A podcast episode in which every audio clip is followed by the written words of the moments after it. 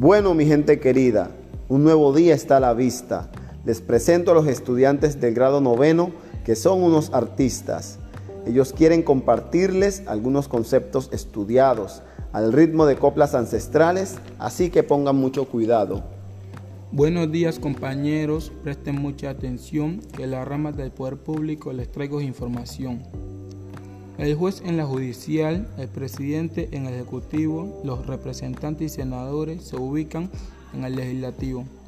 El Estado colombiano posee una columna vertebral, las tres ramas en los entes de control, además de la organización electoral. Ya tratamos esa parte y presten mucha atención que ahora les hablaremos de los mecanismos de participación. Ahora vienen las elecciones y nos quieren confundir. Miremos bien mis hermanos a quién vamos a elegir. El presidente tomó la decisión de sentarse y hacer la paz, para luego con un referendo al pueblo consultar. Después de las grandes guerras donde murieron muchos hermanos, el hombre se puso a pensar y se crearon los derechos humanos. Los líderes de Yurmangui lucharon por la paz, entreguenle los cuerpos para poder descansar. Les doy gracias a Dios, a papá y a mamá, que gracias a ellos hoy podemos respirar.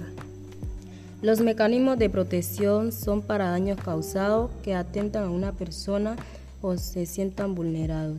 De esos mecanismos que evalúan a los, vulnerados, a quienes le, le agredieron sus derechos otorgados. Se encargan de reparar los derechos arrebatados a personas inocentes que de su vida solo cuidaron. Los derechos fundamentales están establecidos para proteger y a los gobernadores políticos les corresponde responder. Vulneración o amenaza, para esto están establecidos los mecanismos de protección que la Constitución ha decidido. Sobre el gobierno escolar también vamos a hablar aquí. Está conformado por tres consejos, directivo, académico y estudiantil, creados por la Ley 115 del año 1994, conducido el decreto 1860 en el mismo año conformado. Gracias a este hecho, se constituyen varias instancias para garantizar la educación en diferentes circunstancias. Las asociaciones participativas de presupuesto administrativo son como los consejos estudiantiles, comités y asociativos. La estructura del gobierno escolar tiene varias agrupaciones para cumplir las necesidades que los estudiantes exponen. Sobre la función del personero, y esto es un punto aparte, su principal deber es velar por los derechos de los estudiantes el personero debe actuar con respeto y conciencia porque debe cumplir lo que dicen sus propuestas. El personero debe estar regido por el bienestar colectivo de los estudiantes y el colegio para dar mayor incentivo.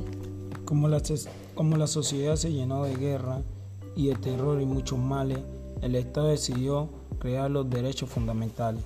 Yo soy Ismael Álvarez y les quiero comentar que este nombre me lo puso mi, mi mamá y mi papá. Así ellos dos juntos con Dios y la sociedad, el derecho a la vida, hoy yo puedo gozar. Siendo la vida tan bonita, reconozco de verdad que el derecho a la salud día a día se afecta más. Como soy un niño muy estudioso, me he sentado a analizar en lo que se ha convertido la vida y, dan ganas de llorar. la vida en Buenaventura y el mundo en general, cada día es un sorteo, la guerra nos va a acabar. El conflicto es un problema, sea armado o personal. Hermano, utiliza tu mente porque los buenos somos más. Como sufren los niños, la mamá y los papás, le rogamos al Dios del cielo que la guerra termine ya. Hoy mi río se ve bien, señores, qué bien va a estar. Andamos de cara alegre y asustado por detrás. Yo les digo, compañeros, llegó la hora de estudiar, serán mejores personas quienes quisieran ayudar. Todo lo que está pensando ya es hora de reconocer que afecta nuestros derechos cuando vamos a entender. Desaparecieron los líderes, se perdió la libertad, el pueblo sigue en sus cosas y las familias no paran de llorar. Le pedimos a los violentos, hoy de todo corazón, no afecten nuestros derechos, que viva la educación.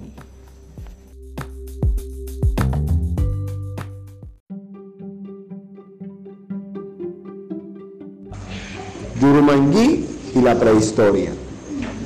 Damas y caballeros, los queremos saludar. y unos lindos versos les vamos a socializar. Los estudiantes del grado sexto desde Veneral vienen a compartir cosas del hombre de la prehistoria y su forma de vivir.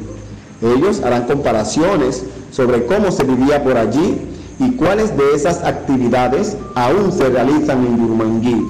Pero ya sin más preámbulos, con ellos los voy a dejar.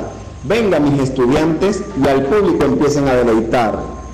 Para esto que les voy a hablar, tengo que hacer memoria, porque antes que iniciara la historia, se vivió en la prehistoria. La prehistoria fue un periodo de tiempo, vivido por muchas culturas, pues va desde la aparición del hombre hasta la invención de la escritura. El ser que era un mono del árbol se bajó y parándose en dos patas en hombre se convirtió. Primero fue la prehistoria, luego vino la escritura. Gracias a eso aprendizaje, hoy sabemos iniciar una lectura. Era segunda vez, así empiezan los cuentos. El hombre de la prehistoria tuvo que vivir de sus inventos. Con dos pequeñas piedritas, frótalas con esmero, y de repente el hombre de la prehistoria había inventado el fuego. Empujaban grandes rocas para luego llevarlas a la cueva, poniéndolas en troncos redondos que giraban como ruedas. Los que vivían cerca de la costa con lanza aprendieron a pescar, inventaron cosiendo redes y con las balsadas aprendieron a nadar. El hombre del también era un artista, le encantaba la pintura rupestre y muñecos de barro hacían. Andaban de un lado a otro, no sabían escribir, usaban las pieles de los animales para poderse cubrir. El hombre paleolítico al fuego domesticó y las paredes de su cueva con pintura las decoró. Oiga mi gente, hoy les vengo a contar el hombre neolítico ya empezó a sembrar. Sus herramientas eran de hueso y de piedra más unida. Con ellas cazaban y cultivaban para alimentar a su familia. El hombre neolítico, además que cazar y sembrar, también crió animales para poderse alimentar. También inventó la rueda, con la que hizo la, la carreta. Cada vez que cochizaba, llevaba y traía la remesa. En la edad de los metales era muy útil y necesario la herramienta conocida como el famoso hacha. El machete y el cuchillo también lo utilizaban para realizar los trabajos que ellos elaboraban. El martillo lo utilizaban para clavar y golpear, para realizar los trabajos y así poder avanzar. Ya cogí mi lombriz para irme a pescar, estoy alistando mi anzuelo para mañana madrugar.